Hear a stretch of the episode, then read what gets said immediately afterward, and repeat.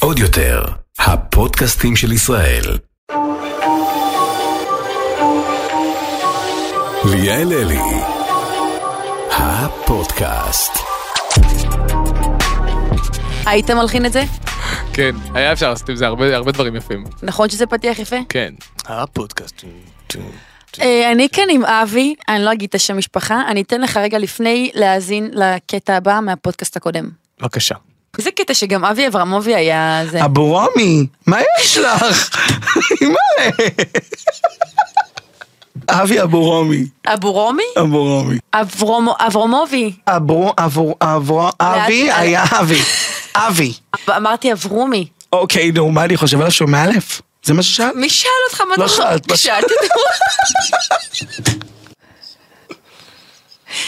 אתה קולט שמספר שניות טובות, רק דיברנו על השם משפחה שלך? אבי אברמובי, אה, קודם כל, אה, זה שם משפחה חדש. זה, אני רוצה להגיד לך, קיבלתי הרבה שמות משפחה. אברמובי זה היה באמת, זה קרע אותי. אני- ואתה יודע שמאז שהכרתי אותך אני אומרת אברמובי. אז לא, אז חיים שלי, את גם טועה וגם מטעה.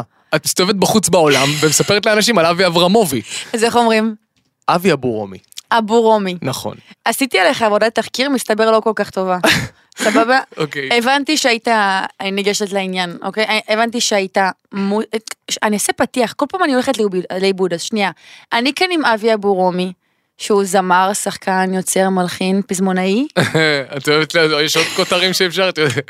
זה כל מה שיש בוויקיפדיה. כן, אוקיי, סבבה. סתם לא, אבל זה ככה גם אני מגדירה אותך, בן אדם מאוד מוכשר ומאוד אהוב, ואני גיליתי עליך, לאחרונה, מסתבר שכולם ידעו, שאתה עברת תהליך גיור. נכון. עכשיו, אני לא אחפור על- על זה יותר מדי, כי הבנת שכאילו הנושא דובר וכולם מכירים. אני רק אשאל, השם המקורי מהו? אני נולדתי בשם אברהים, בתכלס. fucking אברהים. ובגן שהחליפו לי אותו אוטומטית כבר לאבי. עוד לפני שהגעתי, בגן כבר קראו לי אבי. אמרת לי שגדלת באילת, נכון, אז תכלס בסביבה חילונית. נכון, אשכרה. כן.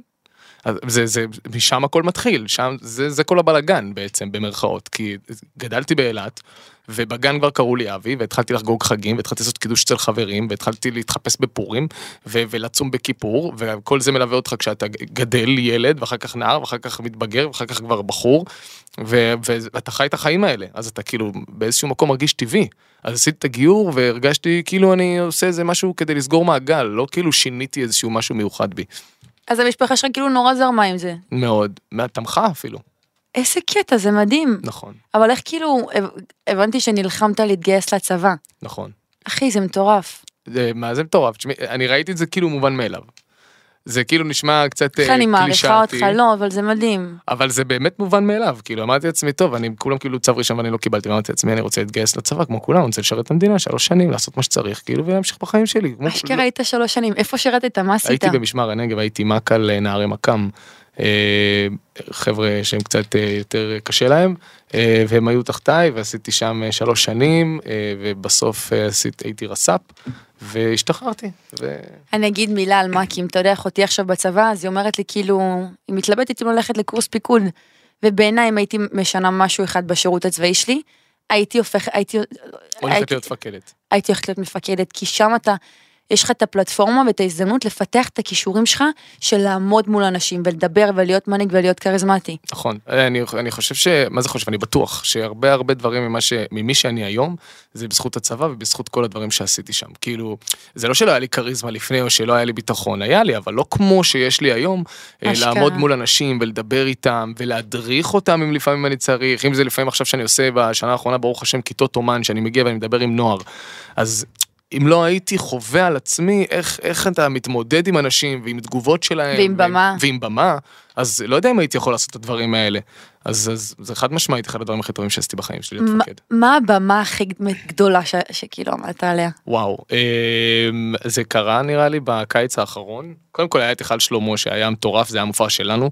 אה, וואו. פתוח שהופענו בו כמעט מול 4,000 איש, אבל בקיץ אה, הופענו בחולון, בחולון היה- היו שם 10,000 איש. ב- ב- הופעת מול עשרת אלפים איש? כן. איך מתכוננים להופיע מול עשרת אלפים איש? קודם כל בקיץ הובלנו באמת, כל יום כאילו הופעה 2, 3, זה היה משהו כבר בנורמה. אה, פשוט אה, אתה לא באמת יודע כמה אנשים מחכים כשאתה מופיע בעירייה, אתה לא באמת יודע כמה אנשים יש בחוץ, עד שאתה לא מגיע לבמה עצמה. אה, מכינים אותך באוהל לפני, אומרים לך כאילו כמה אנשים יש בחוץ, אבל... בא אליי ראש העיר והוא אומר לי, תקשיב, יש פה פסטיבל מוזיקה שבוע שלם, ואתה מופיע היום במופע האחרון. יו, הדובדבן.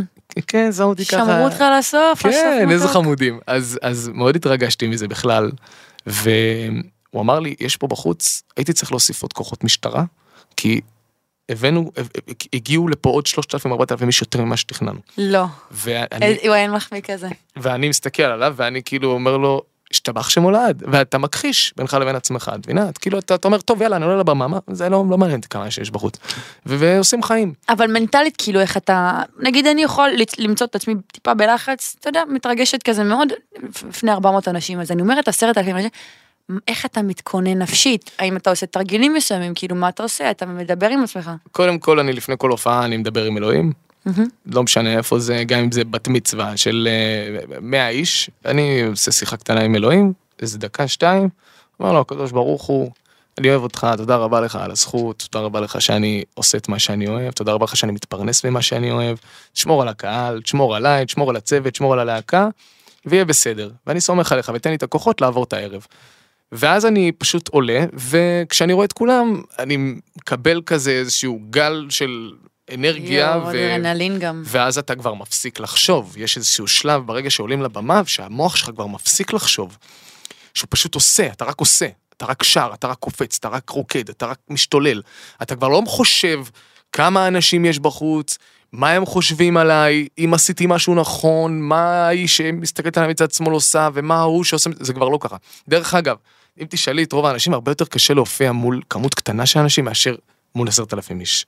זה לא נשמע לי הגיוני. נכון, אבל חברה שאמרה לי את זה, זה לא נשמע לי הגיוני. נכון, אבל זה, זה עובדתי. אם תשימי אותי עכשיו במופע שהוא אקוסטי נגיד, מול אה, 300 איש, בסדר? באולם קטן, חמוד, צנוע, אני וגיטרה, אתה תתרגש יותר. אני הרבה יותר אתרגש כאילו והרבה יותר אה, ארגיש אה, לחוץ איזה קטע. מאשר שאני מופיע מול 10,000 איש.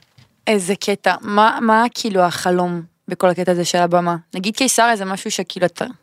תשמעי, אה, רצינו מאוד לעשות קיסריה בחצי שנה האחרונה כשתכננו את המופעים, והחלטנו שלא לעשות את זה בסוף, החלטנו שללכת על מקום כמו היכל שלמה, אה, שמכיל אה, פחות או יותר את אותה כמות אנשים, ואמרנו, בא לנו שלקהל יהיה קודם כל נוח ונגיש להגיע, ואנחנו צריכים להתחשב בעובדה שהרבה הרבה מהקהל הוא גם נוער, אז אנחנו לא רוצים להביא אותם למצב שהם שוברים את הראש של איך להגיע למקום מסוים, כשהם יודעים שזה מופע גדול וזה מופע שהם חייבים להיות בו, אז עשינו בכוונה מופע בהיכל שלמה, שגם מתאים יותר לאווירה של הקהל, כי הקהל שלנו הוא יותר כזה, כמו אה, קבוצת אה, כדורסל כזאת, שהם מגיעים והקהל כאילו עם צעיפים ודגלים, והוא... הם גם באים לעוף באוויר. הם באים, הם ל... באים לעוף. הם לא באים, אה, את יודעת, הם לא באים, זה, זה, זה לא יודע אם זה, זה נורא קצת להגיד את זה, הם לא באים למופע תרבות. נכון, משהו בקיסריה חד משמעית מרגיש מופע תרבות. נכון, וזה, וזה, וזה כבוד גדול בפני עצמו, זה, זה, אני, אני מאוד מקווה שיום אחד אני אגיע לשם.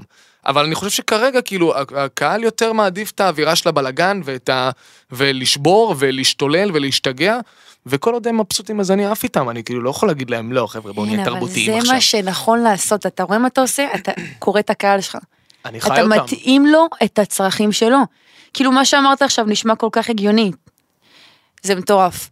ואם נחזור, רגע, סליחה, פשוט נתקע לי משהו מההתחלה. בבקשה, בבקשה, עניין אותי נגיד כל נושא הגיור. בבקשה. זה באמת קשוח כמו שאנשים אומרים?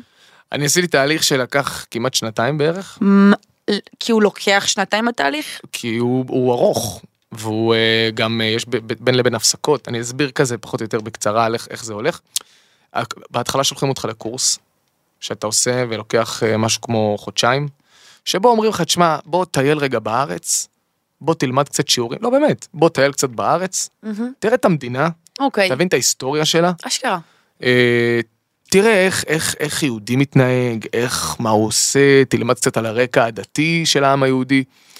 תחשוב מה, מה, אם זה משהו שמעניין אותך. זה בעצם חודשיים שבהם מלמדים אותך את הבסיס, ואומרים לך, תחשוב אם אתה מעוניין. חודשיים אומרים לך גם לך- לך תטייל? אתה הולך ומטייל? נכון, אני טיילתי בארץ ישראל בחודשיים הראשונים, טיילתי המון בהרבה הרבה מקומות, אה, והמורים עצמם והמפקדים הם כאילו, הם חבר'ה דתיים, כאילו זה חבר'ה ש... אז אה, בשלב הזה אומרים לך, תשמע, בוא תכיר, ואחר כך תחליט אם אתה רוצה להתגייר. שתדע, זה השלב הראשון, זה לא באמת הגיור. בוא תחליט אם זה משהו שמעניין אותך בכלל לפני שאתה בא ועושה צעד כזה משמעותי בחיים שלך. אה, ואחר כך מגיע השלב השני. השלב השני זה הסמינר הראשון. הסמינר הראשון זה בעצם השלב שמתחילים לשבת וללמוד מצוות, אה, תקופה. אתה יושב, לומד מצוות, אה, לומד הלכות, קצת שיעורי תורה, מבין את העניין קצת יותר לעומק. השלב השלישי זה סמינר ב'.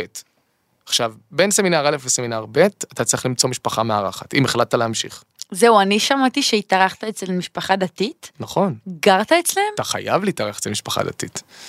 הייתי, הי, מה זה משפחה דתית? הייתי אה, התלמיד, החייל, בוא נקרא לזה ככה, המגויר של, של הרב של הבית כנסת באילת.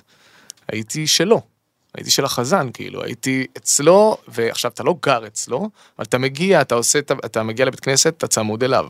אתה מגיע בשישי אליו הביתה, אתה עושה שבת. אה, חגים, אתה עושה אצלו. יואו, איזה טוטליות, אני לא מאמינה. כן, זה קיצוני וזה קשה מאוד, אבל אה, אתה צריך, אתה צריך להיות מחובר לזה כדי לעשות את זה ובאמת לעשות את זה כמו שצריך.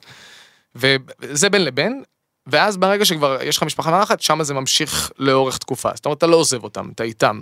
לאורך כל התהליך של הגיור, ואז מתחיל סמינר ב', וסמינר ב' זה כבר עניין של לבוא ולבצע את המצוות, ולבצע את ההלכות, וממש אה, לעשות כל דבר ש, ש, שקשור ב, ב, בתורה, כאילו, אה, אם זה מה שאתה מברך לפני שאתה אוכל, אם זה מה שאתה מברך אחרי שאתה אוכל, אם זה מה שאתה מברך אחרי שאתה יוצא משירותים. אבל מאיפה אתה יודע אם אחרים, כאילו, אם מישהו רואה אותך עושה את הדברים האלה? אז קודם כל בתהליך עצמו, כשאתה נמצא שם פיזית, כל המפקדים לידך וכולם רואים איך אתה מתנהל. זאת אומרת, אם עכשיו יצאתי מהשירותים ולא בירכתי, ואתה צריך גם לעשות שחרית וכל הכל, הכל, הכל, שחרית. מנחה, ערבית, אין... אה, זאת אומרת, לתקופה מסוימת היית דתי. כן, מאוד, מאוד. יש לך תמונה? היא תמונה, יש, אני חושב שיש לי תמונה, אתה יכול להראות לי אחרי זה? כי זה כן, מתבקש. אני אראה לך, אני אראה לך. ו- ו- ובעצם מסמינר ב' מתחיל איזשהו תהליך ארוך שלך בחוץ, בעולם בחוץ. זאת אומרת, עוד לא התגיירת, סיימת, למדת כל מה שאני צריך ללמד אותך, עכשיו אתה יודע מה, זה, מה זו הדת הזאת, אתה, עכשיו אתה יודע מה צריך לעשות, לך תבצע. אנחנו נקרא לך כשצריך, לך תבצע. ואז אתה עושה את זה במשך תקופה של כמה חודשים ארוכים ויפים, כמה חודשים ארוכים. כן, ומזמינים אותך לבית דין הראשון. אחרי ש... עכשיו, הרבה פעמים אנשים שואלים, יש שאלה שכל הזמן חוזרת על עצמה בעניין הגיור, מי, מי רואה אותך? מי בודק אם אתה עושה, לא עושה? מי יודע אם אתה לא עובד על אף אחד? אם אתה... לא... בול, כן. עכשיו, זו שאלה ש, שהרבה פעמים שמעתי שמועות באמת לא, לא פרופורציונליות ולא קשורות למציאות, כמו אה, יש מצלמות ויש אנשים ויש סמויים, ויש... זה שטויות במיץ עגבניות, אין דבר כזה. הדבר היחידי שאני יכול להגיד לך זה שאם אתה לא באמת מבצע, אם אתה לא שומר, ואם אתה לא חי חיים דתיים, אתה לא תצליח לעבור את הבית דין. ויש לזה סיבה מאוד מאוד פשוטה, כי לצורך העניין כשאני הגעתי לבית דין, בפעם הראשונה, אז הוא שואל אותך שאלות. עכשיו, הוא יכול לשאול אותך שאלות הפשוטות, כאילו, מה את מברכת על המים לפני שאת שותה, את מבינה? אבל הוא לא ישאל את השאלות האלה, הוא ישאל שאלות שאם לא שמרת, לא היית יודעת בחיים. לצורך העניין, איך מוזגים תה ביום שבת, אשכרה. מבינה? או, או, או מה זה קידוש לבנה? את יודעת מה זה קידוש לבנה? אני מתביישת להגיד שלא. לא נורא, זה בסדר, זה, זה לא משהו שרוב ה... בדיוק עבר לי בראש שאפילו יהודים יכולים להיכשל כי- ב- במבחן הזה, כי נכון. כאילו... אבל אם נגיד לא הייתי מגיע לבית כנסת כל יום, והייתי מתפלל כל יום, והייתי עושה את התהליך הזה באמת ובאמונה, לא הייתי יודע בחיים מה זה קידוש לבנה. כי, כי לכי, עכשיו את נמצאת בסיטואציה שאת לא יודעת את התשובה לדבר הזה, ואת צריכה עכשיו לענות לה, לש, לשלושה דיינים שעומדים מולך ומחכים לתשובה, כי עכשיו היה קידוש לבנה, איך אתה לא יודע? זה היה לפני שבועיים, עכשיו היה, איך אתה לא יודע מה זה קידוש לבנה? אז אם אתה שומר, אז, אז אתה, אתה אמור לדעת. אז אתה אומר לו שאתה יוצא החוצה באמצע התפילה, ואתה אה, קופץ במקום, תוך כדי שאתה קורא את הברכה, לאור הירח. ו- די. כן, ו- וזה משהו ש- שאם אתה באמת בתור בן אדם שרוצה להתגייר, לא שומר ולא מאמין, אתה בחיים לא תדע לענות. אז ככה שאף אחד לא מסתכל עליך, אף אחד לא שומר עליך, אף אחד לא מפקח עליך. אני פשוט אומרת, למה אני תופסת ממך? כי אני אומרת איזה קשה זה להחדיר מנטליות, ובטח שאורח חיים חדש לילד בן 18, שהוא כבר אסוף, הוא מגובש, הוא יודע מה הוא רוצה, הוא יודע מה הדת שלו פחות או יותר. אז זה הזיה בעיניי. כן, הייתי מאוד נחוש אבל, הייתי מאוד נחוש. חד משמעית, אחי, הייתי נחוש והייתי בזה, ואמרתי שום דבר לא עוצר אותי. גם אם אני לא עובר את הבית דין הראשון אז אני אעבור את השני, ואם לא השני אז השלישי, ואם לא השלישי אז הרביעי. אמרתי אין, אני לא לא עוצר עד שאני לא מסיים. אפרופו נחישות, מתי התחילה הקריירה שלך? זה כאילו, אני יודעת שהחיבה למוזיקה תמיד הייתה שם מן הסתם, כן. זה בוער לכם בעצמות, אבל האומנים, אתה כן. יודע, לא, זה כן, בוער זה לכם. אנחנו האומנים, זה בדם. אומנים זה בגיל שלוש, הם על פסנתר כבר וגיטרה וקלידים. לא, לא, אז אני, האמת שאני כאילו למדתי גיטרה לנגן בגיל 16 בערך, כאילו, והייתי יותר מלווה את עצמי, לא הייתי באמת נגן גיטרה, הייתי רק בשביל להלחין את השירים שרציתי לכתוב. אבל כתבתי שיר בגיל 17 על בחורה שרציתי לצאת איתה כשהייתי ילד. די. כן, ו- וכל מה שרציתי באמת, בתכל'ס זה שהיא תשמע את השיר, זה הכל. זה מה שרציתי, לא, לא תכננתי בגיל 17, אמרתי לעצמי, אני רוצה להיות זמר מפורסם במדינת ישראל ולהיות כוכב. לא, זה לא היה קרוב. אה, ידעתי שאני אוהב לשיר, ידעתי שאהבו שאני שר, כשהייתי שר בטקסים, שהיו מבקשים ממני לשיר כשהיינו יושבים בערב עם החברים, אבל לא תכננתי להיות זמר. וואי, אני חייבת עדויות לכל הדבר הזה. כן. אני רואה אותך בטקס בית ספר, אימא'לה. אוי ואבוי, אם את כן, רואה איזה כן. בושות, לבן, אה. אמא שלי תמיד שלחה אותי עם לבן כזה, ו... לא, די, זה מדהים. כזה. הילד שלי, אני לא הולך לשלוח אותו עם כופתרות בחיים לבית ספר, שתדעי. מה, אתה גנוב? זה הדבר הכי חמוד בעולם? לא, מה זה זה הדבר הזה? אין לזה צורה, מה אחר כך הוא מסתכל על זה, הוא מתבייש בעצמו. יאללה, די, זה, אני בטוחה שיצאת לחמוד גם בגיל 17. רגע, אבל זרמת עם הדרך, ואז מתי זה כאילו... ו- אז זהו, אז, אני, אז השיר הראשון שיצאתי, פתאום התחילו לשמוע אותו במרכז ובצפון, ואני פתאום מקבל הודעות בפייסבוק, אז הפייסבוק היה להיט, לפייסבוק עליי. כן, אז הייתי מקבל הודעות, מה, אנחנו פה בעפולה, מתים על השיר שלך, וזה, עכשיו, את יודעת, אני- מה- כמה אנשים שמעו את השיר, נו בחייאת, אתה מוציא שיר פעם ראשונה, ילד בן 17, אף אחד לא יודע מי אתה. אילת שומעת את השיר, כי אה, זה רץ בשכבה ובגיל ובשמועות ובנוער, ו- ושם זה נגמר, ואז פתאום מתחילים לשמוע את זה בבאר שבע ובעפולה ובנתניה. ואמרתי אוקיי, ואז אנשים צריכים לבקש עוד שירים. אז אמרתי טוב בוא ניקח את המוזה, את ההשראה, ושברה לי את הלב, יאללה בוא נעשה מזה משהו. מאלף. כן, אז התחלתי באמת ללכת ולכתוב כל, אה, את יודעת, חודשיים, שלושה, איזשהו שיר, איזשהו משהו, והתחלתי להוציא, ופתאום אהבו את זה, ופתאום אהבו גם את זה. וזה היה דרך מאוד מאוד קשה, כי בצבא התחלתי להעלות גם קאברים. והקאברים התחילו מאוד מאוד לתפוס, בכל מיני עמודים, כמו חיילים צייצים, פזם, פזם כן. וכאלה, ומפרסמים, וה- והתגובות אה, מגיעות, ו- והשיתופים, והלייקים, ו- ואנשים כבר כאילו מבקשים באופן פרטי, תעשה לנו את הקאבר הזה, תשאיר לנו את זה. אז אתה אומר, טוב, אז אנשים אוהבים אותך. ואז עשיתי שיר שנקרא תדעי לך. ותדעי לך היה אחד מהשירים שבאמת אה, חשפו אותי לשטח. כי התח... זה היה פעם ראשונה שנכנסתי לתחנה מרכזית, באר שבע, בשעה שמונה בבוקר, כולי מגיע ילד מאילת, עכשיו שמונה בבוקר, אה, מי שלא יודע, כשאתה חייל, אתה בחמש בבוקר יוצא מהבית, שמונה בבוקר, צהריים כבר, מבחינתך. צהריים, אני נכנס לתחנה רעב, וואי, עשר, אתה עם לאפה. בית, איזה עשר? שמונה וחצי אני פותח עם הזה של השווארמה, אני פות- פותח איתו את המקום.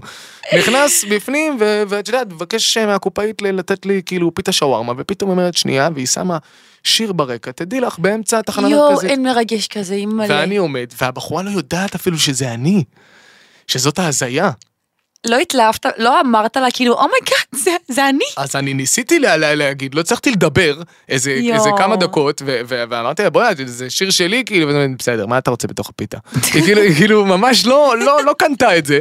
ואמרתי לה, זה אני, למה את לא מאמינה לי? אז אומרת, נו, תשיר. ואז אמרתי לה, אז רק תדעי לך, והיא הסתכלה עליי, יואו, יואו, יואו. אמר לי, תשמע, השיר הזה העביר אותי תקופה, ואז אמרתי לעצמי, בואנה, יכול להיות שאני צריך להתעסק בזה, אולי אנשים כן אוהבים את מה שאני עושה. ושם התחיל באמת איזשהו משהו קצת יותר שונה, משהו קצת יותר מקצועי. כאילו, פתאום פתחתי הופעה ראשונה שהייתה וואי, מול... איזה מרגש זה, ואיזה לקחת סיכון זה. כן, זה, זה ריזיקה של החיים, אבל אתה, אתה, אתה עוד ילד ואתה עוד עם חלומות, כאילו, אתה עוד מאמין בזה. אז אה, שמה זה עוד היה אופטימי וכיף, אבל כשהשתחררתי מהצבא, אה, זה התחיל להיות קצת יותר קשה. אה, אני זוכר, היו לי איזה שנה, שנתיים, שכאילו באמת הרבה פעמים רציתי פשוט לפרוש, להגיד, אולי די, כאילו, זה פשוט מקצוע כל כך קשה, וכאילו להיכנס אליו, ולהיכנס לתעשייה, ולהיכנס לתודעה, ולהיכנס למצב שאנשים אוהבים את השירים שלך בכל המדינה, ולא איזושהי נישה קטנה כזאת של 100-200 אלף איש, זה משימה, משימה שהיא, זה, זה אחד ל. טלי קרקוקלי אמרה לי באחד מהימים, תגידי תודה שאת לא יודעת לשיר. זה מה שהיא אמרה וואו, לי. זה משפט שאני מבין למה היא אמרה אותו. כי כל כך קשה לאומנים בתעשייה הזאת. נכון. וגם אנשים מסתכלים עליך ובטח אומרים, oh my god זה קל, הוא פרץ בשנייה, אבל את, כאילו, תראה את הדרך שאתה עברת מאחורי זה. כן, הם, הם, לא-. הם לא יודעים שעשר שנים כאילו אני קורע את הצורה שלי בשביל להבין איך אני מגיע בכלל למצב שאני מופיע. עזבי, לא מחפש להיות, בחיים, גם היום אני אומר את זה, אני בחיים לא חיפשתי להיות כוכב של מדינת ישראל. זה לא, ה- זה לא החלום שלי. אני חיפשתי לעשות מוזיקה ולהתפרנס ממנה. להתפרנס ממנה ושאנשים יאהבו את מה שאני עושה ושאני אפתח הופעה אנשים יבואו. זה כל מה שרציתי בחיים. אז ו- מתי, מתי קרה הטוויסט? זה קרה בשנתיים שלוש האחרונות. זה קרה אחרי שאני... כאילו אחרי שנתיים של בצורת שהייתה לך, אה, כן. הוצאת עוד שיר? לא, אז, אז תמיד הוצאתי שירים.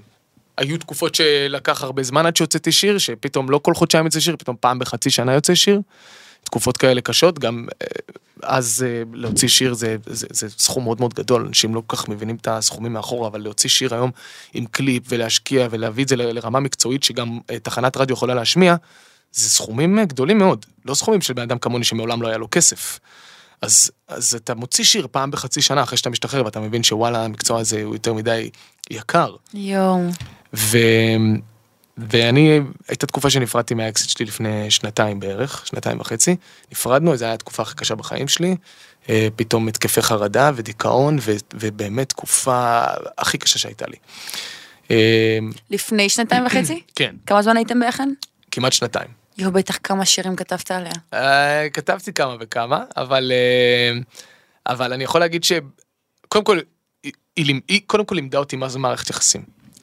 היא, לפני שהכרתי אותה, אני לא ידעתי באמת מה זה מערכת יחסים, לא ידעתי איך להתנהל בזוגיות, לא ידעתי איך גבר צריך להתנהג לאישה, איך, איך מכבדים, איך אתה... אתה...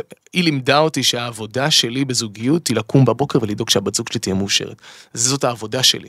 זאת אומרת, אם אני לא אדע לעשות את זה, אז אתה לא בן זוג טוב, זה לא משנה אם אתה קונה לה איזה מתנה, או זה לא משנה אם אתה, לא יודע, הכנת לה איזה, איזה ארוחה, או, לא, או לקחת אותה לאיזה טיול גדול, או העלית תמונה לאינסטגרם ורשמת אהבת חיי הנצחית, זה, זה כל זה, זה שטויות.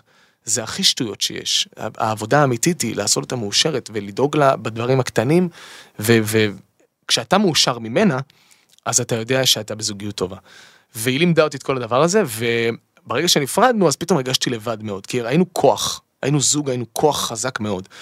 אה, ושם, ושם התחלתי את, את וואי, מה שקורה היום. מעניין מה היא מרגישה עכשיו, כאילו.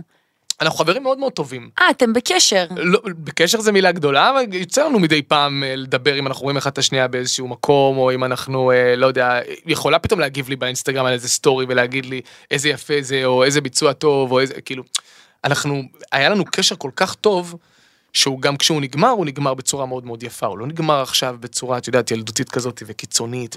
מדהים, מעניין אבל מה היא מרגישה, כאילו, כי אבי של היום זה לא אבי של לפני שנתיים וחצי. נכון, נכון. היא מכירה את אבי כאילו של הבית. כן, אבל, אבל, אני, אבל אני יכול להגיד בתור אחד שאנחנו ניסינו לו לפני כמעט שמונה חודשים אה, לשקם את העניין די. הזה, כן, ולא צלח. אה, אני חושב שהיא יותר רואה אותי היום בתור אה, איזשהו אה, זיכרון טוב מהעבר שלה וחבר טוב, ותכלס גם אתה רואה אותה ככה. נכון. איזה כיף זה לסגור מערכת יחסים בטוב. אני, כן, זה, זה קשה להגיע לזה, אבל, אבל כשאתה עושה. את זה, כשאתה עושה את זה, זה, זה, זה משאיר אותך, זה משאיר אותך הרבה יותר רגוע, זה פחות מדאיג אותך, זה פחות מעצבן אותך, זה פחות מכעיס אותך. אה, היום אם אנשים נפרדים, אז אה, האקסיט אה, הוא, הוא חוסם אותה, ואז פתאום הוא רואה איזה תמונה שלה עם איזה מישהו, וזה עושה לו לא טוב, ואז הוא מתחיל, היום אני יכול להגיד אבל לטנגו צריך שתיים, ולפעמים, אתה יודע, יכול להיות לצורך העניין שמישהו רוצה לסיים את הקשר בטוב, אבל הצד השני קצת יותר בעייתי וקצת יותר פוגע. אבל אם, אבל כן, לגמרי. רגע, עליה כתבת את השיר ספרי להם הכל? לא. צחוק בצד רגע, איזה כבוד זה לבחורה שמישהו כותב עליה שיר, אז, אז יודע, כאילו זה, זה מאלף. זה מרגש, אני לא, אני לא ידעתי את הדבר הזה עד שאמרו לי את זה, את יודעת, זה, זה, זה פעם נראה לי שלישית רביעית שאמרו לי את המשפט הזה בחיים, וזה כל פעם כאילו מרגש אותי, כי אני אומר לעצמי, בואנה, וואלה, אני מבין את ההתרגשות, לא בגלל שזה אני, לא, אני לא מעניין, סתם שכותבים עליך איזשהו משהו והוא יוצא לבחוץ לעולם, ואף אחד לא יודע באמת שזה עליך, אבל, אבל שזה משהו שהוא קשור למשהו שאתה עברת, ולמשהו שאתה חווית, ויש עליו שיר, ואנשים שרים אותו וצורכים, אז אני מבין את אני מבין את הכיף הזה, אני גם הייתי רוצה שמישהו יכתוב עליי שיר. רגע, אתה עכשיו לא בזוגיות. לא, עכשיו לא. יש לך קריטריון מסוים בבחורה? כאילו שאתה אומר, זה אני חייב. אמ, זה אני חייב. תשמעי, אני עכשיו התחלתי איזשהו, אה, איזשהו משהו, אבל... אה, או, כן, אל תספרי.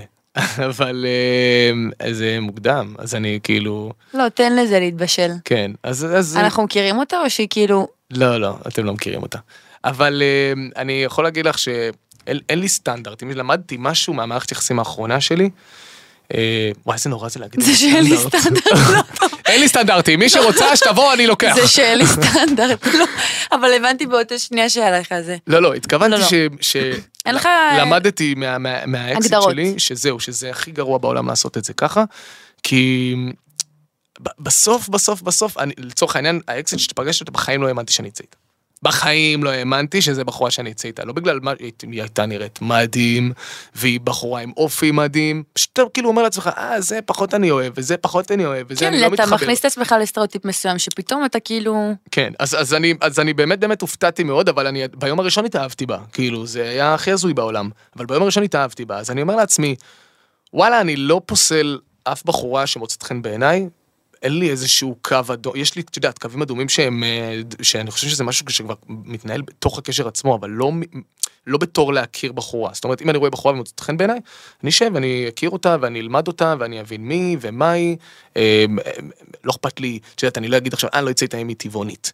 אה, לא אצא איתה אם היא, כן, אה, כן. לא יודע, אה, חילונית או דתית, או... לא אכפת לי.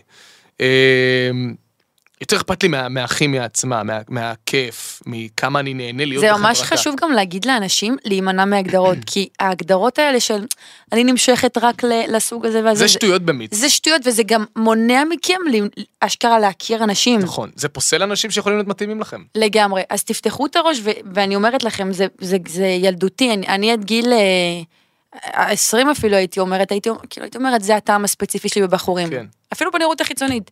אז זה לא, זה שטויות. נכון. אה, אבי, אנחנו הולכים לעבור לפינת, עוד פעם. אה, אבי, אנחנו הולכים לעבור לפינה כיפית, אוקיי? וגם נתתי לה שם. יאללה, איך קוראים לה? פינת הייעוץ של אביאל. אבי וליאל.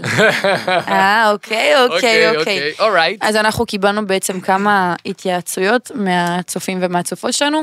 אני הולכת להקריא לך את הסיטואציה ואתה תגיד לי מה אתה חושב, בבקשה. אוקיי? אמ, בחור מדהים, לא יודע לנשק, לא משנה כמה ניסיתי. זה לא בר תיקון, מה עושים? אה, זה זה קצת בעיה, בעיה, זה קצת בעיה. זה מגעיל וזה לא מושך, איזה באסה. אני אגיד לך מה, יש, יש הרבה אנשים שהיו אומרים, בסדר, זה לא יודע לנשק, בסדר, אני אוהבת אותו, את הבן אדם שהוא, אבל, ויש אבל גדול. מרגיש לי שפה אני קצת יותר רציני, בא לי להיות קצת יותר רציני. תהיה רציני. את מסכימה לי? כן, אתה יכול. אוקיי, אז, אה, אז אתה עושה לי לא, עלק.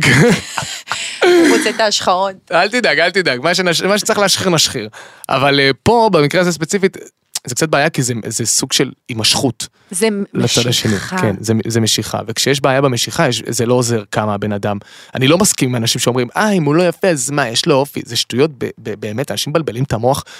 חלק ממערכת יחסים זה להימשך לצד השני. אין מה, זה חלק גדול מאוד. עובדה, איך אתה מתחיל עם בחורה? ברגע שאתה נמשך אליה קודם כל. אתה לא נכון, יודע נכון, מי, נכון. אתה לא יודע מי, אבל אתה נמשך אליה קודם כל. אז אתה מקווה שהאופי שלה טוב, כדי שהכל יהיה מושלם. אבל אם אין משיכה, זה בעיה רצינית.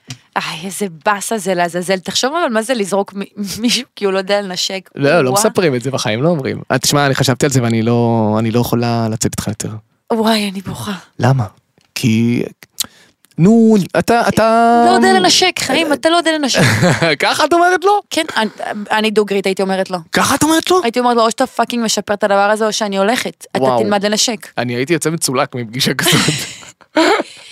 אמ, וואי, אוקיי, אמרתי לבת הזוג שלי שאני רוצה שלישייה. היא נפרדה ממני. לא קיצונית? לא.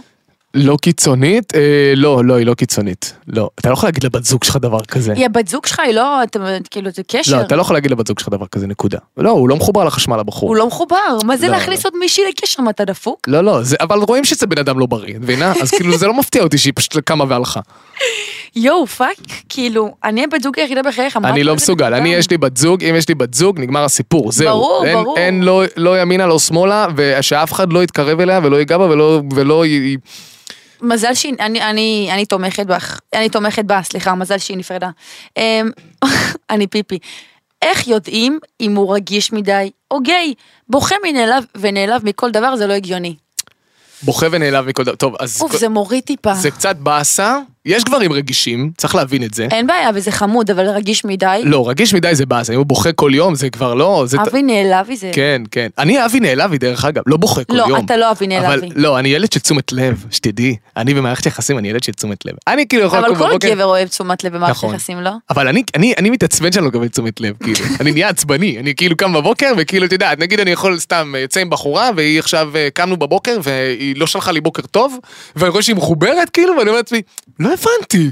אבל אתה תבכה? לא, אני לא אבכה, אני אשלח לה בוקר טוב, ואיפה את? תגיד, את מחוברת לחשמל, אני יושב פה כבר שעה מחכה שתשלחי לי בוקר טוב. אבל אני, אני אתעצבן. אז אתה מבין, אני ממש מבינה את השאלה שלך. אם הוא רגיש מדי או גיי, אחותי תבדקי. אני לא יודעת, תעשי את הבדיקות שלך. צריך לבדוק את זה. אני לא חושב שכל גבר שבוכה הוא גיי, זה לא, זה לא הגדרה לגיי. בוכה ונעלב מכל דבר. אז אה, הוא רגיש מקסימום. אולי הוא בתקופה. יכול להיות. איזה תקופה? איזה תגובה. אה, הוא ממש מתקמצן עליי, כמעט לא קונה, לא מפנק, לרוב חצי חצי. בחור טוב, אבל זה מוריד לי. ניסיתי להגיד לו, אבל הוא התגונן ואמר שהוא קצר בכסף. מה לעשות? לא בא לי לחיות עם קמצן. אה, קודם כל, קמצנות זו תכונה שאני סולד ממנה ברמות. סלידה, סלידה מאוד רצינית. זה, אני מבין אותה, אבל, אבל, אבל, ויש אבל מאוד מאוד גדול. וואלה, אה, צריך להבין שגברים היום, אה, הסטנדרט של בחורות עלה, קצת, בסדר? בדור של היום. עושים חצי חצי על כל דבר, לא קונה, לא מפנק, התגונן ואמר שהוא קצר בכסף. לא, לא, שנייה, אני. אסביר, אני אסביר למה אני מתכוון. אוקיי. קודם כל, גבר חד משמעית צריך לפנק, צריך לפנק. גם, הוא צריך לאהוב את זה. זה גם לגרום לאישה שהיא שווה, מה זאת אומרת? צריך לגרום לה, להרגיש, צריך לגרום לאט לאישה... לאט, לאט לאט חיים שלי. בואי נעשה את זה מההתחלה. צריך לגרום לאישה להרגיש, הרי אני, מישהו מתקמצן עליי, אני מרגישה לא שווה. האקס שלי ביקש 100 שקל בביט.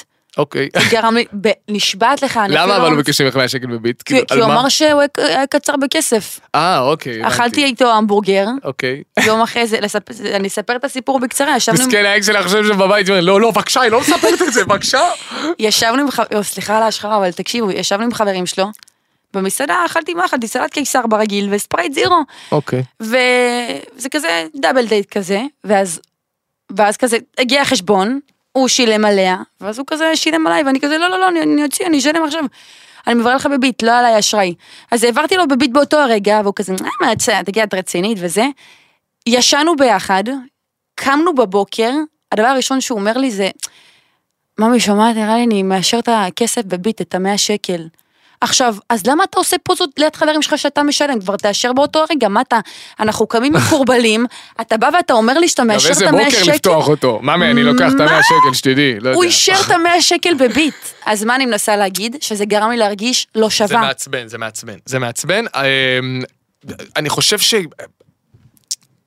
יש אנשים שאין להם כסף, בסדר? וזה בסדר גמור. וזה יש. לו. בתור בן אדם שלא שלא גדל עם כסף. אוקיי, איך אני- לקחתי את זה? סליחה. לא, לא, הכל אבל טוב. נכון, יש אנשים בכללי. בתור בן אדם שלא גדל עם כסף, ורצה הרבה פעמים לקחת בחורה לצורך העניין לדייט, צריך להבין שאתה צריך ליצור איזושהי, איזושהי אווירה וסיטואציה שבה אתה גורם לבחורה שאתה יוצא איתה להרגיש שווה, כמו שאת אומרת, וגם שאתה אתה, אתה גם לא מוריד מעצמך באופן הכלכלי יותר מדי, או באופן של, של, של מה אתה שווה. זאת אומרת, אם עכשיו אני בן אדם בלי כסף, אמיתי, וואלה, אז אני אומר לה, את יודעת מה, אפשר ל- לעשות אה, דייט אולי אצלי בבית, אני אכין לנו איזה ארוחה, או ללכת לקחת אותה אפילו לשבת באיזה בית קפה, לשתות קפה, לאכול ארוחת בוקר, שזה לא יותר מדי כסף, אבל אתה נותן לה להרגיש את ההרגשה. שהיא סליחה, מוערכת שכן, ושווה. שהיא- שהיא- שאתה, שאתה משקיע בה את הזמן שהיא נתנה לך, ולהפך גם, צריך להגיד את זה גם, אם בחורה עכשיו מתחילה עם גבר, וגם היא, אין לה אי קצרה בכסף, וסתם, כי שמעתי על בחורות שכאילו רוצות לצאת לדייט עם גבר, פמיניסטיות קיצוניות. כאילו שאני, לא, אני רוצה לקחת גבר לדייט ואני רוצה לשלם עליו, אין בעיה. איך, די. בסדר גמור, אין בעיה, בסדר גמור, אבל צריך לדעת ולהבין שלא צריך לקפוץ מעל הפופיק. אם אתה, אין לך כסף, או אתה קצר, וזה בסדר, צריך להבין את זה, זה בסדר, זה לא הופך פשוט אותך... לפנק בדרכים אחרות נכון, חווייתיות. אז, אז אל תיקח אותה למסעדה ש, שהמנה עולה 250 שקל, נכון, אל תהיה תעשה לה יצור. פיקניק עם שקשוקה. גם סבבה, גם סבבה לגמרי. אני אומר לך את האמת, הכי אמיתי בעולם, ואני לא מתבייש בזה. אני את האקסית שלי, פעם ראשונה שלקחתי אותה לדייט. אמרתי לה, קודם כל, שומעת, קחי אותי לאן שאת רוצה. כי אמרתי לה בהתחלה, בואי אליי הביתה, ואז היא אמרה לי, ממש ממש לא, באיזה סרט אתה חי, פעם ראשונה. אז אמרתי לה, את יודעת מה? אז קחי אותי לאן שאת רוצה. והיא לקחה אותי לאיזשהו אה, אה, חוף בראשון, וישבנו במסעדה. ובאמת, באמת, באמת, שישבנו, והזמנו, את יודעת, כי אני הייתי, לא היה לי יותר מדי כסף. בן אדם שמפרנס את המשפחה שלו, מפרנס את, את, את, את, את אחותו, את אחיו, את השכר דירה שלו, את כל הבלגן הזה, ועובד במסעדנות, עדיין לא מרוויח כסף ממוזיקה. מרוויח מה, 7,000 שקל בחודש, ופתאום צריך לצאת לדייט, אז וואלה, כן. אז ישבתי והזמנתי איזה פיצה ככה משפחתית כזאת לי ולה, ועוד כמה צ'יפסים ואיזה איזה, איזה משקה קר, ובסך הכל, את יודעת, עלה לי מה, 200 שקל, אז בשבילי באותו רגע זה היה מלא כסף. אבל מבחינתי, כאילו זה מה שיכלתי להרשות לעצמי, וזה מה שיכלתי לתת לה כאות הערכה על הזמן שהיא הקדישה לי, כאילו. וזה מספיק. וזה באמת מספיק, ואחר כך כאילו, השמיים הם הגבול, כי ברגע שאתה מבין שהבן אדם שעומד מולך זה בן אדם שאתה רוצה לצאת איתו, זה בן אדם שאתה אוהב אותו, אז אתה בול. גם מרגיש יותר פתוח איתו. אז אתה יכול להגיד לו, וואלה, אני, אני מרוויח 7,000 שקל בחודש, באמצע הסלון, כאילו סתם שרואים סרט. והבן אדם השני, אם הוא מספיק אינטליגנט, ויש לו אינטליגנציה רגשית, אז הוא יכול להגיד, וואלה, סבבה, אני, אני אוהב את הבן זוג שלי, אנחנו לא עשירים, אין לנו מיליונים, אבל אנחנו נעשה חיים, נבלה, איפה שאפשר, בבית, נכין אוכל, נצא לארוחת בוקר פעם בשבוע, לא שלוש פעמים בשבוע. אפשר להסתדר עם זה, צריך לדעת להתנהל עם הכסף, וצריך לדעת לה, לה, להבין שזה לא בושה כאילו לא, לא להתנהג כמו אה, לגמרי, מיליונר. לגמרי, לגמרי. אם קצרים בכסף, אז הכי חשוב פשוט גם להעניק את החוויה עצמה. כן. אמ, אני היחידה שחותרת למגע בקשר הזה, הוא בקושי נוגע במיוחד בלילות. אמרתי לו שאני מרגישה שהוא לא נמשך אליי, והוא ביטל את זה ואמר שהוא פשוט עייף. מה עושים? בעיה רצינית, כן. בעיה רצינית. אחי, אז בוא, תצא כפרה עליך עם אה, בובה. מה... ממש, איזה באסה זה זה- שצד אחד נמשך. כן, אי אפשר, אי אפשר, זה לא יכול להתנהל. אני חד משמעית אומר את זה, זה לא יכול להתנהל. יש, ובטח ובטח שזה מגיע מבחורה. כן, שושקי אולי הוא גיי, לא, אנחנו לא צריכים לשים אה, את כולם גיי, כי הם אה, זה, כי הם לא... אבל הוא לא נמשך אליה. זה יכול להיות שהיא לא מושכת והיא אותו. האישה שלו. אה, אז מה אתה עושה איתה? אז תלך. אז הש... לא, השאלה אם הם יוצאים עכשיו תקופה, או שעכשיו הם התחילו לצאת. כי אם הם התחילו לצאת עכשיו, אז לא בש... הוא לא בשבילך כפרה לא. לא, מרגיש לי שזה חדש. תקרא. אמרתי לו שאני מרגישה שהוא לא נמשך אליי, הוא ביטל את זה, לא יודעת. כן, אוקיי. זה לדעתי לעצור קשר. כאילו, כמה שזה נשמע מעצבן. אבל זה לעצור, אני לא מסוגל, אני נגיד לצורך העניין, אם אני עכשיו נמצא עם בחורה, ותחשוב שהיא רק מכבה אותך, ואומרת לך, לא, לא, לא היום, לא היום, אני עייפה. לא, אני לא מסוגל. באסה. לא, כי זה גם, הביטחון העצמי שלך מתערער. נו, זה מה שהיא אומרת, אני מרגישה שהוא לא נמשך אליי. תחשוב בביטחון שאתה מתערער. נכון, אז לעצור את זה. אני, אני למדתי משהו על עצמי, כשאתה מרגיש לא מספיק בטוח ליד בן אדם, אל תהיה שם. וואי, מילה, איזה אל- משפט אל, נכון. אל תהיה שם, אל תהיה שם. כאילו, תקעקע ותהפוך לסלוגן, די, וואי, זה מאלף, עכשיו נכון. בחולצות בחנויות, חברים, אם אתה לא מרגיש בטוח זה בן אדם. כן. המהמם, בא לי מרץ' של זה. אה, אבל זה ממש נכון, וזה חד משמעי. כשאתה לא מרגיש בנוח ליד בן אדם, אל תהיה, בטח ובטח בזוגיות. זה הכי לא, חשוב. לא, זה הכי נורא. זה כאילו, זה החוק מספר אחד. אתה אומרת, תרגיש קטן כל החיים. אתה, אתה לא תרגיש שווה, אתה לא מרגיש שווה, אתה בחיים לא תהיה בן זוג טוב או נאהב. זה פיפי. אני יוצאת עם מישהו מפורסם שלא פסח על אף בת בישראל. וואו. לתת לו הזדמנות, אני רוצה קשר רציני, והוא אומר שגם הוא. לדעתי, אה, בובי, ההיסטוריה, ההיסטוריה מרמזת. אה, לא פסח על אף בת בישראל, היא אומרת. אוקיי. אני חושב שזה זה, זה מאוד אינדיבידואלי, כי יש בחורות שנגיד הייתי ממליץ להן מהאופי שאני מכיר, הייתי ממליץ להן לא להיכנס לזה, ויש בחורות שהייתי אומר להן תנסי. כי בסוף, אם אתה יודע לשמור על הלב שלך, ואם אתה יודע איך לנהל את הדבר הזה, אז אתה יכול לתת צ'אנס וריזיקה ולקחת את הריזיקה.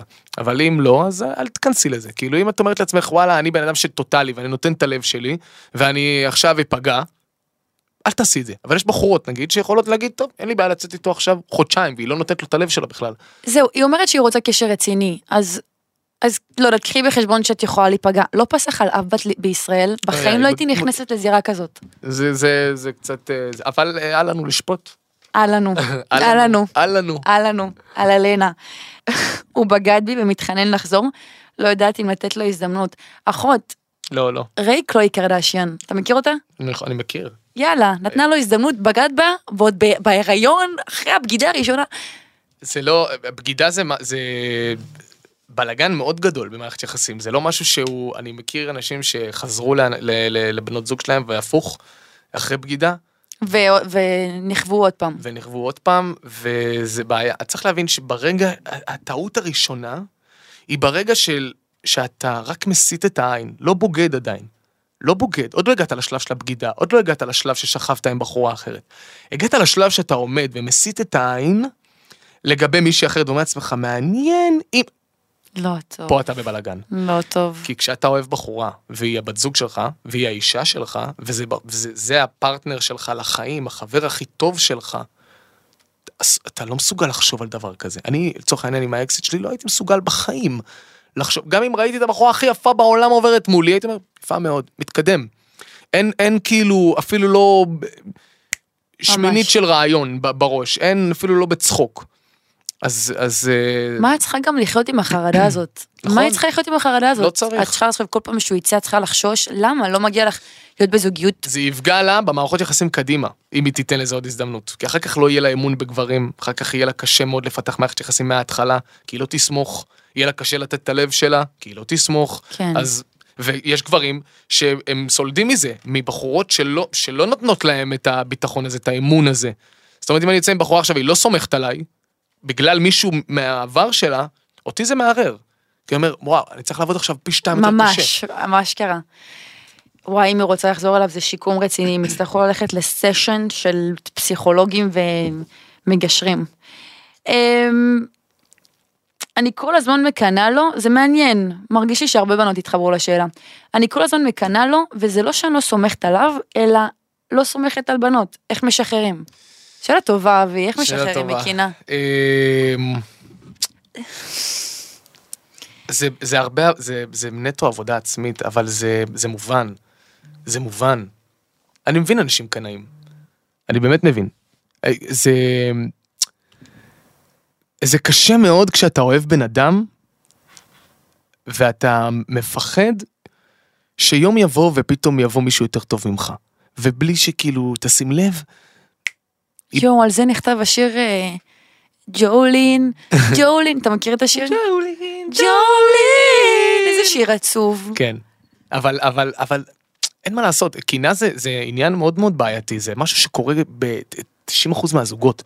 כאילו, ב- אני לפעמים, אני לפעמים מסתכל על אנשים שאומרים, באות אליי בנות לפעמים אומרות לי, אני לא מקנא לבן זוג שלי, אני סומכת עליו במאה אחוז. לא, אבל אין סיכוי. גברת, על מי את עובדת? תגידי, מה את מבלבלת את המוח? תגידי, מה את יצורה? מה זה לא מקנא לבן זוג שלי? וואלה, אני רוצה שהבת זוג שלי תקנא לי. איזה מפחיד זה אם הגבר לא מקנא. שומעת? מה זה השטויות האלה? אני רוצה שהבת זוג שלי תקנא לי. תקנא, בגבול הטעם הטוב, אבל תקנא. אם עכשיו אני יושב בבית קפה ומישהי ניגשת אליי ואומרת לי, מה שלומך, מה העניינים? שהיא ת- תרים את הגבה שלה. שהיא תרים. וואי, אני- שתסתכל עליי במבט שלא הבנתי. לא הבנתי מה קורה פה בסיטואציה. לא הבנתי, אתה צריך עזרה, אתה צריך שאני אבוא. אל תיתן לי לפתוח את הפה. אני רואה אותך, I look at you. I look. I see what you do. אז זה מה שאני רוצה. לא עכשיו שתצא עם מצ'טה, תוריד לה את הראש. אבל... שתדבר, שתגיד, שת, שתיתן לי את ההרגשה הזאת של וואלה אתה שלי, מה זה זה, אני לא מסכימה לאף אחד להתקרב אליך. חייב, חייב, אני אומרת לכם, קשר בלי קנאה בכלל, זה לא, הוא לא, אחותי, הוא לא אוהב אותך. זה לא בריא. ממש. זה לא בריא, זה באמת לא בריא, אנשים לא מבינים את זה, זה צריך, אם אתה מרגיש שהבת זוג שלך לא מקנאה לך, זו אדישות יתר שצריך לפסול אותה במקום. צריך לשאול את הבת זוג שלך, נשמה, את אוהבת אותי? אכפת לך אם, אכפת לך אם מחר אני אלך ואני אשכב עם מישהי אחרת, זה מעניין אותך כאילו? אכפת לך אם עכשיו שולחות לי הודעות באינסטגרם? בגלל זה אני לא מצליחה להבין זוגיות פתוחה. אמ, ואחד אחרון, לחבר שלי יש שיניים עקומות, אני אומרת לו לשים גשר והוא לא מקשיב לי, מה עושים? מה עושים אבי?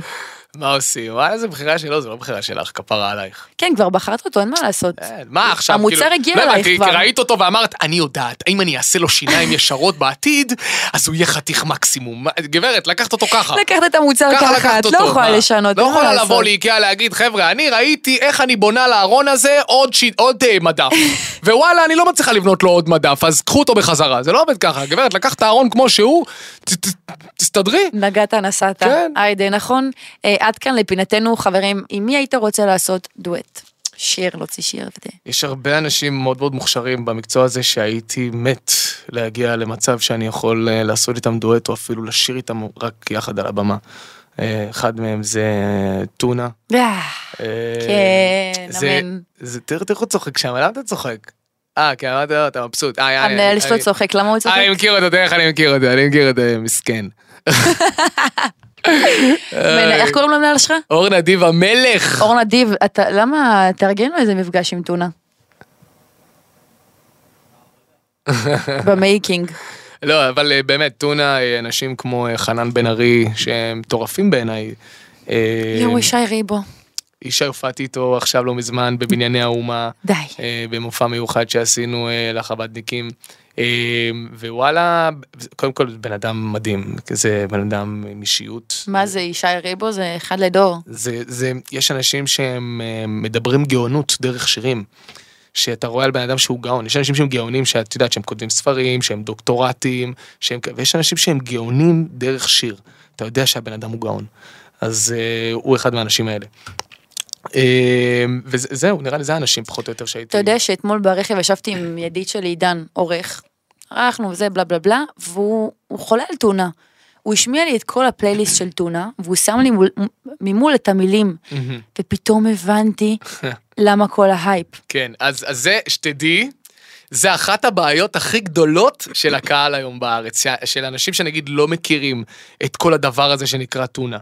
כי בשביל כן, אני לאהוב... שמעתי שיר, התחברתי לשיר, התחברתי למילים, אבל לא ידעתי שמאחורי, סליחה, קטעתי אותך. לא, לא, זה בסדר, אמרת? חיים שלי. לא, נו, מה אמרת? שצריך לשבת ולקרוא מילים אה, של טונה, כדי להבין כמה הוא באמת, כאילו, כמה רמות מעל הרבה הרבה אנשים פה. ממש. כאילו, זה, זה לא משהו שהוא בנורמה. לפעמים אני שומע שירים שלו ואני אומר, זה צריך להיות כאילו, אתה יודע, צריך להיות חי זר. מטורף. כדי, כדי לכתוב מילים כאלה, כדי להיות שנון ככה, כדי להגיד את כל האמת הזאת בפרצוף, מבלי להתבייש שכאילו שוואלה, מחר לא מעניין, גם אם מחר הקריירה שלי נגמרת, אני אמרתי את האמת שלי בפרצוף של כולכם, בול. תסתדרו עם זה. זה מה יש, זאת המוזיקה שלי, ככה אני מופיע, ככה אני עושה, מי שבא לו שיבוא להופעה, מי שלא רוצה, שייקח את עצמו ויגזגז לי מהעיניים. זה, זה ממש ככה, וזה, וזה, זו- והעובדה שהוא עושה את זה עם משחקי מילים והוא כל כך שנון. נשבעת לך, אחרי שעידן הלך, כל מה שעשיתי היה לשבת ברכב ולראות את המילים שלו. כן.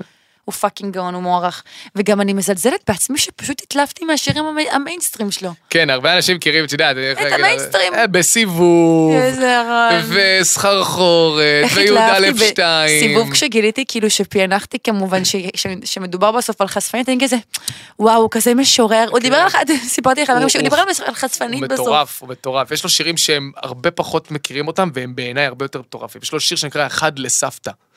ככה נקרא השיר. חזק. אחד לסבתא. הייתי רוצה לראות אותך עם הודיה אגב. ואנחנו חברים מאוד מאוד טובים, אני והודיה. אני יודעת, אבל לא עשיתם דואט ביחד, לא עשיתם שיר. בעזרת השם, בעתיד יכול להיות. יואו, אתם כל כך הולכים להוציא שיר, אני אומרת לכם. אמן, בעזרת השם. אני אוהבת את הודיה. רגע, רציתי להגיד לך שיש לו שיר שקוראים לו אחד לסבתא. רגע, קטעתי אותך עוד פעם. בעיה. סליחה, סליחה, גם לי. לא, לא. הכל טוב. בקיצור, יש לו שיר שנקרא אחד לסבתא, ובשיר עצמו הוא אומר, יש הרבה משפטים שהם מעבר, שברגע שמקשיבים להם, אז, אז פתאום אתה, את מכירה את זה שפתאום אתה נופל לך האסימון על משהו? אז יש לו מלא כאלה, מלא מלא מלא. זה שיר שהוא לא כל כך שמח, אבל זה שיר שאומר, אחד מהמשפטים שלו אומר, הבל הבל הבלים אמר קהלת, אם אדם בתוך עצמו הוא גר, עדיף דירה מוארת. ו, וזה משפט ש, שאני ישבתי, שמעתי אותו, והייתי, ב, כאילו, פתאום, זה, זה שם נפל לי עוד אסימון, כאילו, בחיים.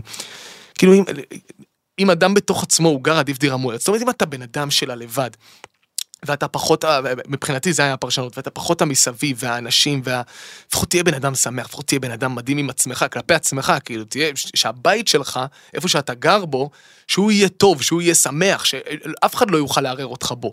וזה, דברים מטורפים, אני כאילו בעיניי זה יותר מטורף מכל משפט מיינסטרים שייצא ויהיה במועדונים ויהיה הכי חזק שיש ויהיה במצעד ויקבל מקום ראשון בתחנות רדיו, זה לא מעניין.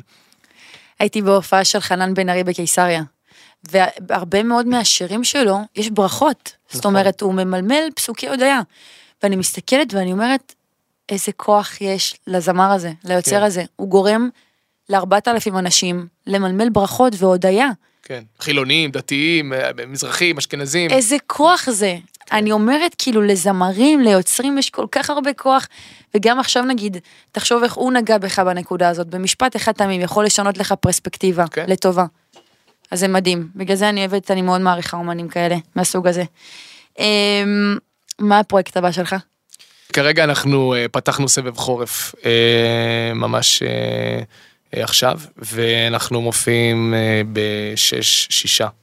שש. נכון, שישה. חברים, אבי פרסם באינסטגרם שלו את כל המידע. אז כן. לכו לראות את התאריכים. שישה היכלים בארץ. או, אה, נתניה, שכבר אין כרטיסים, מוצקין שכבר אין כרטיסים ברוך השם, אשדוד שכבר אין כרטיסים ברוך השם. ברוך השם. ויש לנו כרגע את אה, בנייני אומה בירושלים, אה, משכן אה, בבאר שבע, ורידינג אה, שלוש. אה, מתי רידינג? רידינג בפברואר, 14 לפברואר, 14 לפברואר. אה, תבואי, יהיה כיף. לא, בעזרת השם אני אבוא, אף. פעם לא הייתי בהופעה שלך. אה, זה מחדל, ואת מזמינה אותי לפה? אבל, אבל צרחתי את השירים שלך, אבי, זה גם, נו. בסדר, בסדר, אני סולח לך. צרחתי את. השירים, צרחתי את התוכן. אני מזמין אותך אישית, ואת כל מי שאת רוצה שיבוא איתך כמוזמנים שלנו. סמס לאמא שלי, אנחנו... ש- שתביא גם את המורחבת. כן, אבל... תופרת אותך פה חזק עם עשרה כרטיסים, אומר? אבל... מה זה, מה הוא אומר? המנהל... נשמה, אנחנו מכניסים אותה כצוות, די, תניח לה. די, אנחנו קצבת. אה, אבל אה, כן, אבל אבל אמרת זה... שאתה לא יכול לספר לי, אז מעניין אותי עכשיו, רק תגיד לי באיזה תחום זה. תחום הזמר או המשחק? לא, בתחום הזמר, גם במשחק יש הרבה דברים יפים, אבל בתחום, הזמר אנחנו אה, מכינים משהו מאוד מאוד גדול. עשינו היכל שלמה, אז צריך להתקדם, לא? צריך לעשות איזשהו צעד קדימה שנייה. הסתקרנתי. ו... אה, אני יודעת מה. לא, אל אוקיי. תגידי. אני. לא אגיד. אל תגידי. אבל... אל תגידי לי שלא. אל תגידי לי שלא היינו. אז אה, כן. אוקיי. ושאלה אחרונה, מה החלום הכי גדול שלך? יש כמה חלומות, הראשון מביניהם הוא לעשות מוזיקה ולהתפרנס ממנה, לאורך החיים שלי קדימה. אה, זה לא לעשות את המופע הכי גדול בעולם ולא להיות אה, כוכב של מדינת ישראל, כבר אמרתי את זה, זה להתפרנס במוזיקה, כרגע אני מגשים את החלום הזה ואני רוצה להמשיך אותו עוד קדימה. החלום השני שלי אה, הוא אה, לקנות בית לאימא שלי ולקנות בית לאחותי ולאחי, יאה. לפני כל הטררם. והחלום השלישי שהוא אני מקווה מאוד בעזרת השם שאני אגיע אליו אני רוצה לחסוך מספיק כסף כדי לפתוח אה, איזשהו בית ספר מאוד מאוד מיוחד וגדול לנוער בסיכון אה, שיהיה שלי ויהיה מיוחד כזה עם אה, מלא מורים מיוחדים שלא קשור למשרד החינוך שהוא משהו חיצוני ופרטי.